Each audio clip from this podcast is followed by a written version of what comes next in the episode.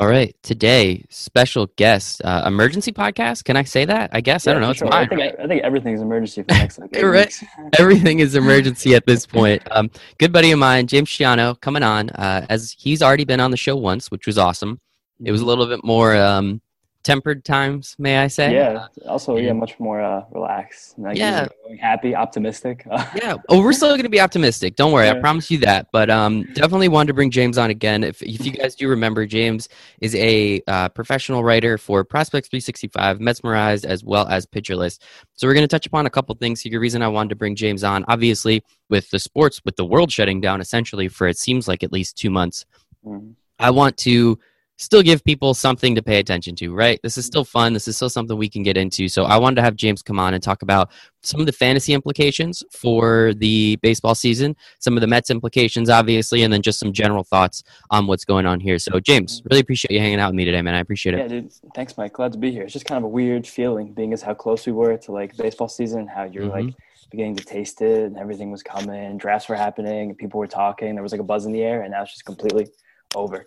Everything, man. It's weird. I still open up ESPN all the time. Yeah, I don't know why. I was reading Fangraphs like 20 minutes ago. I was like, oh, damn it. Yeah, right. Getting that close to it, man. That is what it is. But, yeah, man, I mean, I guess, you know, you let me know where you want to start. Both of us big Mets fans. Obviously, you just touched upon fantasy. So whatever you want to chat about for a little bit. I like to start maybe like the teams that like a shortened season can affect the most. And like my mind initially jumps to teams that like had major injuries to start the season, and that includes the Yankees, the Mets, and I think the Cleveland Indians as teams who this shortened season will help. I mean, look at the Yankees. The Yankees were going to open up their season with like Brett Gardner, Clint Frazier, and Mike Tauchman as the three outfielders. Yeah. Now there's a reasonable possibility that in 2 months' time it's Aaron Judge and Giancarlo Stanton back there. So that's an incredibly huge boon to their potential future. Same with the Mets. Michael Conforto was going to be on the DL till at least May. And 6 weeks that Michael Conforto, judging how the Mets usually begin their seasons, that was going to begin the tailspin that ended the team 77 and 85. So now that's over with. And even like the Indians, Clevinger and Carlos Carrasco were going to begin their seasons on the DL, and they were already counting on a lot of unproven arms like Aaron Civale and Zach Plesak to carry them through the season, and Emmanuel Clase, the player they got in the trade with the Rangers for Kluber. Now you're looking at a situation where probably all three of those guys start the season on the active roster, if not at least maybe missing a week or two in Clevinger and Carrasco's case because their injuries are a little bit more ambiguous. But like that's an incredible change in the season. Like any time a game like baseball, usually their sample size is going to shrink so much, it's going to impact the way the games are played. The fragile teams and the teams that who are relying on more fragile, younger pitchers are. Like it's really. I saw a tweet the other day. One of the fantasy guys I follow, his name's Nick Garely, great follow. He basically said that when you're looking at either real life fantasy baseball, and now the most innings that any pitcher could pitch drops from like 200 to maybe like between 130 and 150, just using the ratios of how much short the season's going to be, probably about 50, 60 games. Like how much less valuable is a guy like Julio Urias or like Jesús Luzardo than like the elite pitchers like Gerrit Cole and Jacob DeGrom? Because they were still going to give you that elite impact for that amount of time. But now that amount of time relates to an entire season. So instead of having two-thirds of elite season, you're getting an entire elite season. It's just a really weird context that we find ourselves in right now in baseball.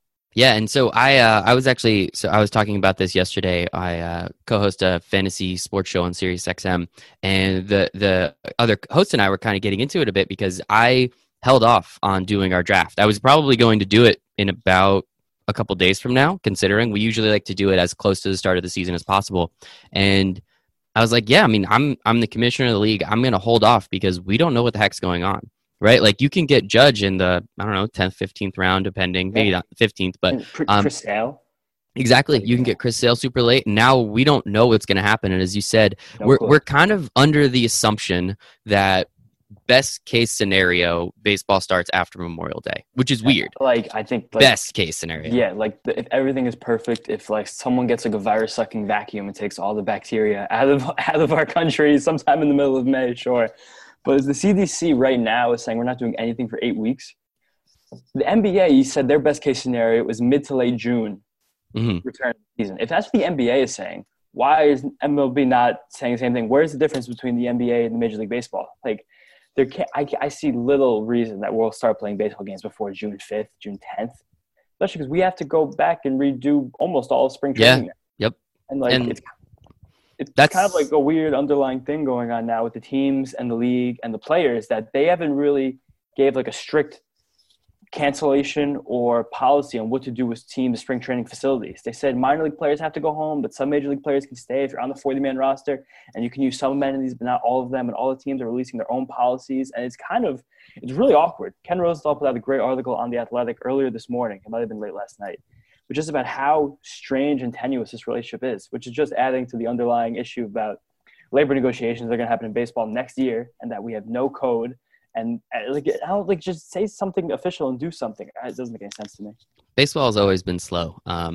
That's just kind of their MO at this point. And it's just very interesting and it's very confusing, obviously. And I can't, obviously we can scream and yell at everyone, but this is a new situation for all. Like, we're kind of comparing them to the NBA. We're comparing them to the NHL, football. I know it's a bad look that the NFL is going ahead with free agency and we're going to be giving out hundreds of millions of dollars over the next couple of days, mm-hmm. Probably close to $1 billion when we total it all together. Mm-hmm. But I'm so happy. I just got an Adam Schefter notification on my Twitter right now and was like, thank God. Right? There's something. And it's weird and I feel bad, but at the same time, it gives me something to do, right? It's insane. And that's why I'm having someone like you on again, just to kind of discuss. And you already brought up the Yankees, you brought up the Mets a little bit, the Cleveland Indians, the other side of it. And then the fantasy implications, especially with elite pitchers. And mm-hmm. Obviously Mike Trout's still going to go top 2 or 3 or whatever, but at the same time, it's those weirder, the pitchers, I think, is where everything's going to get weird from fantasy. The other side of it is all these people that are getting healthy now. Well, who is the delay? Who is the break actually going to hurt? Right? Because, there's always that beginning initial. People get hurt the first couple mm-hmm. weeks of spring training. That's how it works. We ramped everyone up. Some of these pitchers were at 80, 90 pitches. Now they have to essentially stop kind of. Pitchers can keep going, but hitters don't have any timing now. And then mm-hmm. we're going to have to do 2 or 3 weeks of spring training again and then start the season. It's just going to be so weird, dude. And that ties into the labor dispute because what I read is a lot of the players were wondering what is the most safe and most efficient way for me to train? For these guys, going to a local gym somewhere in their hometown, be it in New York City where they're going to be closed or God knows where, how is that less safe than the sterile controlled environment of a spring training facility? And if that is the safest environment for your players to train, why not at least, especially most of them are going to have residencies there because they know they're going to be spending 2-3 months there throughout the year. Why not leave that option open to these players? And social distancing is one thing, but their social distancing, they've been with each other for 3 months anyway. They haven't been with anybody else at all. No families are coming to visit spring training. No friends and girlfriends are really going to be at spring training that much. If that's the players that they're exposed to, sending them home, 1, will hurt your product when the season starts, and 2, will probably hurt their quest for the safest way to train possible. And it doesn't really make any sense in my mind that MLB baseball is trying to – I think a lot of it comes down to these teams hiring chefs and personal trainers and making sure these players have their meals and their amenities. And, of course, the teams aren't making any money, so they don't want to spend any money, which is the whole baseball anyway. But it's no really way to combat this. There's nothing easy. Exactly. And again, this is a new situation for everybody. It's crazy. It's nothing that we've ever seen before. And just the fact, I know obviously there's a huge dispute going on with, as you said, MLB and the players union, but then the minor leaguers that don't have a players union, many of them, they have nothing. They have nothing for multiple months. And team that's told them kind to go of, home. Yeah, go home and, good luck. That's essentially all I got. There's a pretty decent percentage of these players, I'm not going to say high amount because I don't know the actual number, but who are foreign. And they don't really have a home in this country that isn't through the Major League Baseball team they play for. And I think travel is much more dangerous than allowing 100 players to train together. I mean, especially traveling to a lot of Latin American countries where the virus hasn't affected very much at all, which could be due to the warmer climate. I don't know. I'm not part of the CDC. I'm not a disease expert. But I would be trying not to send people to places that isn't really impacting that much. Keep this centralized, localized. I don't know why we're talking about the coronavirus so much. The whole point is not talking about the coronavirus so much. It's just terrible. There's really nothing else there to talk about, right? It is what it is. Let's hop back to just some, implications for baseball. I mean, obviously – there has already been a minor leaguer in the Yankee system, which if I was a betting man, which sometimes I am, all of my money would have been on the Mets. Not even a question. First team. The Donovan Mitchell story, I was like, oh my God. Yep. But it's just crazy kind of how everything works out. And, you know, so there's already a minor leaguer, but I guess going back to let's try and keep this positive. Let's talk optimistic. What's going to happen? Teams like the Yankees, now they're getting healthier. Teams like the Mets, now they're getting healthier. Overall, though, what do you see? Like, do you think Jacob DeGrom has a chance to get a third Cy Young? If he can just go out there, give me 8 innings a night, because we know he's only pitching 20 games. I mean, shoot, what the heck? Why not? Yeah, I think he definitely is, but I think the shortened season, like I said before, is going to muddy the pitching waters a lot, because a big emphasis on pitching in modern baseball is how much can you give me versus how quality those innings are. Like, that's kind of the two ways that teams and, like, people will judge a pitcher, and especially a team's pitching.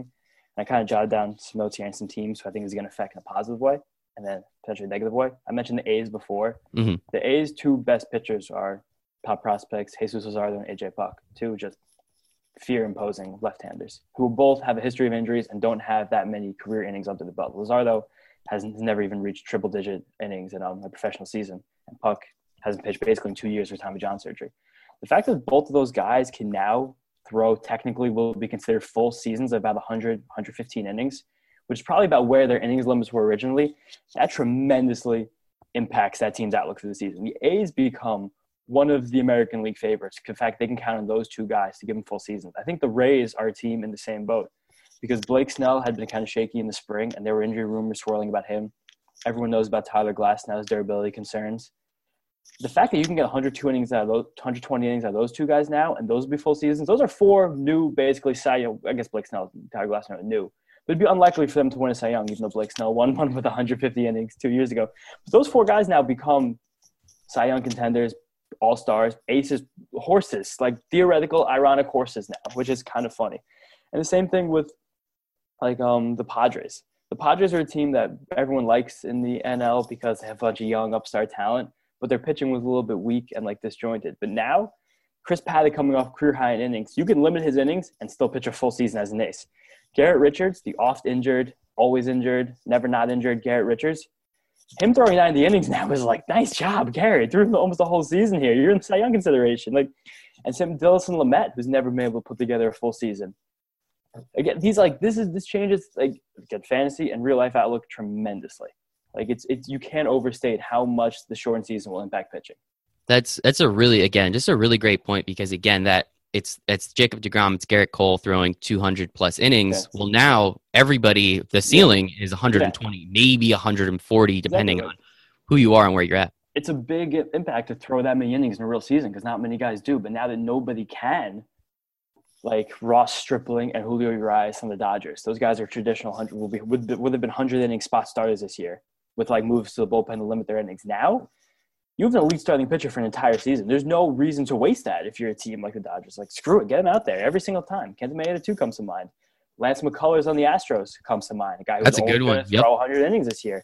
And even with the Astros, Verlander looked like he might have missed a few starts to start the season. And now he will not, probably. Well, we don't know, whatever. And even to touch back on the Astros, it just came to my mind right now. No one's going to be talking about cheating in June. We're way past that. There's going to be so much less to worry about with them. Exactly. Like, so much more real life stuff that is going on. That cheating kind of season. It's done. And so that's a lot of positive, but you said that you also had a couple teams that this might affect in the negative as well. Yeah. I think it just affects teams in negative who like really made an emphasis to impact their like starting pitching and acquire innings in the offseason. I look at a team like the Phillies, who spent a lot of money the last few years, locking up Aaron Nola 3 years ago, signing Arrieta, and this year bringing on a Wheeler. You put a lot of money into guys who are expected to give you innings, and now innings don't matter that much. And you could have manufactured a good season, mixing between Vince Velasquez and Zach Eflin, 15 innings each. A team like the Reds. The Reds have put a lot of money into their pitching for last season, this season, like getting Bauer, acquiring midseason last year, and paying a big arbitration number. Like that just will impact your full season less right now than it would have otherwise. Like it's pretty crazy to say that. And then I just thought of another team with a positive, Shohei Ohtani for the Angels. Oh yeah. We wouldn't have pitched until June, July, and now the Angels, the one thing they lack is a frontline starter. Now they might have a frontline starter. They named three positives, all three from the AL West. It's kind of fun. I love it. I love it. And I think it is. I think it is huge. And you know, just another team to point out, you know, like the Twins, they just acquired every pitcher they pretty much came in contact with. It seems like Rich Hill, Homer Bailey, with Kenta Maeda. I feel like they added like 5 starters, all of which are like C+ tops with the opportunity to become B- pitchers. I mean, do you think this puts less or more of an emphasis on a bullpen now moving forward? Because again, some of these, Jacob DeGrom, you don't have an innings limit. You can go 8 as long as you're not throwing 130 pitches a night. Dude, go 8. Like, what else do we have to worry about? I don't want to see you guys Familia anyway. And I think it puts less of an impact on a bullpen too, just because of season-long fatigue that usually sets in with teams. And again, you want to touch back to the Mets. Like, Dellin Betances threw 91 miles an hour 2 weeks ago. He's like, I don't want Dellin Betances throwing 91 miles an hour. You should not be pitching. Stop. Ice it, baby. But that will impact the Mets less, because if you can count on Seth Lugo to give you 70 innings again, like, you probably only need to manufacture about 150 out of the other 4 guys in that bullpen between Diaz, Familia, like Justin Wilson, and Dellin Betances. Lugo, you don't want to throw every day, of course, but you can easily throw every other day now and impact a higher percentage of your team's games. Like, relief appearances are generally more important than innings, just because, well, I guess not anymore this year because it's stupid 3-batter limit, which I'm also forgetting about. So cancel everything about to say, rewind, back it up, screw that. Now, again, another team like a negative. A team like the Rangers. The Rangers spent a ton of time acquiring pitchers this season. Traded for Corey Kluber.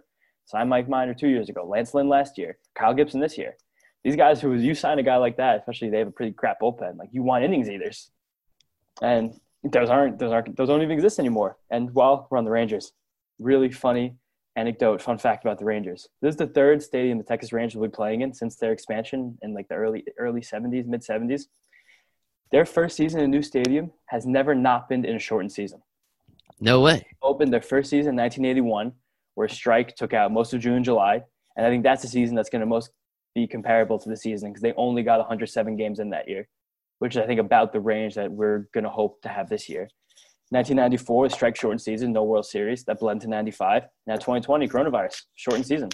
So every time the Rangers have opened a new season, they have had a shortened season. Mm-hmm. Correlation certainly does not lead to causation, like on God, of course, but this is bizarre. That's kind of crazy. I don't believe in coincidences. I'll be honest with you. There is no such thing. Something extracurriculars going on. Exactly. I can't touch on. You and me both. And I just think it's going to be such a weird season. I was so excited. We were so close. I was going to get to play fantasy. I was going to get opening day. Like, the whole thing, man. Like, I sit on the couch. It's so perfect. And now, we have to wait. I mean, I honestly, you know, as we said, best case scenario, June. I really wouldn't be surprised if, you know, the marker for the seasons are Memorial Day, 4th of July, and Labor Day. Right? Like, those are the 3 markers that everyone pays attention to. Like, where are you at these 3 points? You'll have a good understanding. I think we're going to miss that first entire one. I wouldn't be surprised if they just say, you know what, 4th of July, that's going to be opening day this year. And it's going to be weird, but we're going to have to live with it. And another thing that's weird about that is the MLB schedule is very concise. It's like, it's an equation. Like, you play the same amount of teams, same amount of times in the same places, and it rotates year to year to year to year. Like, there's going to be a major dispute over who's getting home games, who's getting away games, how many times you play a division, how many times you play out of your division. Based on the stupid way our schedule's made, you have to play a certain amount of interleague games every single day. So there are going to be situations where you're playing teams from the other league and where you're playing teams from your league, which is not the way the schedule should be drawn up at all. It just leads to a whole host of issues that we don't really know how to combat. I think that part will suck, but at the same time, I think it's something where everyone we all kind of understand the situation we're in. So yeah, that's going to be unfortunate, but what are you going to do, right? Like, even with the NBA, they've been saying, you know, the Pelicans have the easiest schedule and the Grizzlies have the hardest, so everyone thinks the Pelicans are going to make it. Well, if you only get 4 more games, the chances the Pelicans make it are very, very slim, and it kind of just sucks. Like, there's really not much we can do about it. Let's just try and salvage the playoffs or something. You know, so it's just, again, I think it's weird. I think baseball's in a good spot because they didn't have to stop the season. They're at least, I mean, granted, they were in the middle of spring training and we were as close as we were. At least they just have the opportunity to postpone it. Somehow the NFL comes off scot-free as usual, and they're just going to dominate year over year, and it doesn't matter. But, you know, I just think it's crazy, man. And, you know, I appreciate you coming on, spending a couple minutes to chat with me today, because I think it is very important that, you know, it's just, we don't know, but it's still something interesting to talk about. And it's, you know, something that, you know, we can we can see what happens. So, I mean, do you have anything else? I mean, I know this was going to be a short one, but I'm just curious if you have any other thoughts on, you know, the Mets, what's going to happen with them, any of the other teams that we've been talking about, fantasy in general. Yeah, I mean, I had most of my notes, but I think a big thing I stressed on with the Astros before, I'll touch back on with the Mets, is that this takes a lot of pressure off teams and players. Like, it's like when you start gambling and you're playing blackjack, hit your first three hands, you're suddenly playing with house money. This season for a lot of teams is going to be house money with the way they use their pitchers, the way they employ their teams, the way they use their bench, the way a new manager will start to manage his first ever season, the way the whole league is going to forget about the massive cheating scandal, the way injuries will just not exist once a team and a season begins. I think you're going to see a lot more also with the labor negotiations looming next year. So I think you're going to see a lot more like aggressiveness in a regular season that you would never see before. I think it could end up being a blessing in disguise for baseball and the excitability of the product. Mm-hmm. Which I think is going to be kind of ironic and a little bit fun once summer rolls around. Like August and September were dog days. Now we might have regular season stretched into October. So those September games could be kind of intense. Mm-hmm. And now no 40-man roster anymore, which is kind of nice. I hated September baseball. If my team's not in, I don't want to watch because Yankees-Red Sox game takes 4.5 hours and it's 9 innings. But at the same time, like, how do you feel? Do you think, again, this is 100% speculation, but that's why we're doing this, right? So one thing I think that baseball has an advantage of is, yeah, maybe we only play 100 games, but you can play 100 games in 96 days, right? Like, you have that opportunity. It'll suck, but the opportunity to have doubleheaders more often, the opportunity to do all these things. If every Sunday isn't just a doubleheader, what are we doing? Like, I know then there's travel days and there's a bunch of BS involved in logistics, but we have that opportunity to make up some of these games just because you could. It's baseball. You stand around most of the game. I know. And we're also not that far removed historically from when every Sunday was a doubleheader, like through the 60s and 70s. Like, that was just a normal occurrence that happened. I think it would be a ton of fun. Like, I would love to go to Citi Field for 7 hours for 3 straight Sundays in July and August. I'm not doing much else and the weather's nice. And just like have a Bud Light and just kick it. Like, it'd be couple great. Bud Light. 7 hours. You need a couple. Yeah, probably more than a few. Citi Field, thank God, they allow you to bring your own food into the stadium. So I could pack my sandwich and my own bag of peanuts and sunflower seeds and just relax in the bleachers for 7 hours. It'd be absolutely tremendous. And I think it'd be more efficient than playing games deep into October and playing a World Series in November, possibly December, without a neutral site, which I know Tony Clark said they don't want to do, which I agree with. I don't think we should do neutral site games. Yeah. I mean, but then there's the thing, like, who wants to go to Minnesota? Assuming, you know, Minnesota's good again, you know, for with last year. No one wants to go to Minnesota. The Yankees are freaking good. Yeah, like, in November. The Mets are good. Like, hang out in New York City in November with that win. Like, I don't want to deal with this stuff. Like, worth it, but it's crazy, man, and you know, we'll see. And I think, again, baseball is in a good spot. Hopefully they can just get their act together when it comes to PR. I don't know who the PR agency is. We know who the marketing agency is, but we don't know who the PR agency is, and hopefully someone's like, hey, you guys want some help? Because I think we can help. But until then, man, but yeah, it's gonna be a weird year. So I know you, being a professional writer, again, Metsmerized, Pitcher's List, Prospects 365, what are you going to be up to for the next couple months? I think it's kind of cool because it's kind of like frozen in time with preseason stuff. I think everyone who writes about baseball or any sport, you kind of have like your quota you want to hit preseason, and you'll never ever hit it because things take longer than you expect. And now you kind of have like free time, basically. Like, not like that's kind of a double entendre. You have free time because like you're free because not much to do, but you have free time. Like, you've been given an amount of time where you can just kind of do shit, mess around, do something fun that you didn't think you were gonna do otherwise. Like, do like the Pitcher List group chat right now, like everyone's trying to start like a 30-team franchise mode and MLB The Show. Like, everyone have a team play every single day and just like just stuff like that and like monitor it. Like, my roommate came home last week with MVP Baseball 2005. Like, you can guarantee that we're gonna be hopping on there very consistently. You guys have Slugfest by any chance? No, we don't, but I wish. Ooh. I'm gonna hit a GameStop before it shuts down. Try and get Slugfest. I used to love that game. Oh my God. That game was insane. I could totally understand why they're not allowed to have that one anymore, but it was awesome. You know, your A-Rod, you hit a double and you just punch Nomar Garcia in the face. Yeah. Like, that was fantastic. Yeah.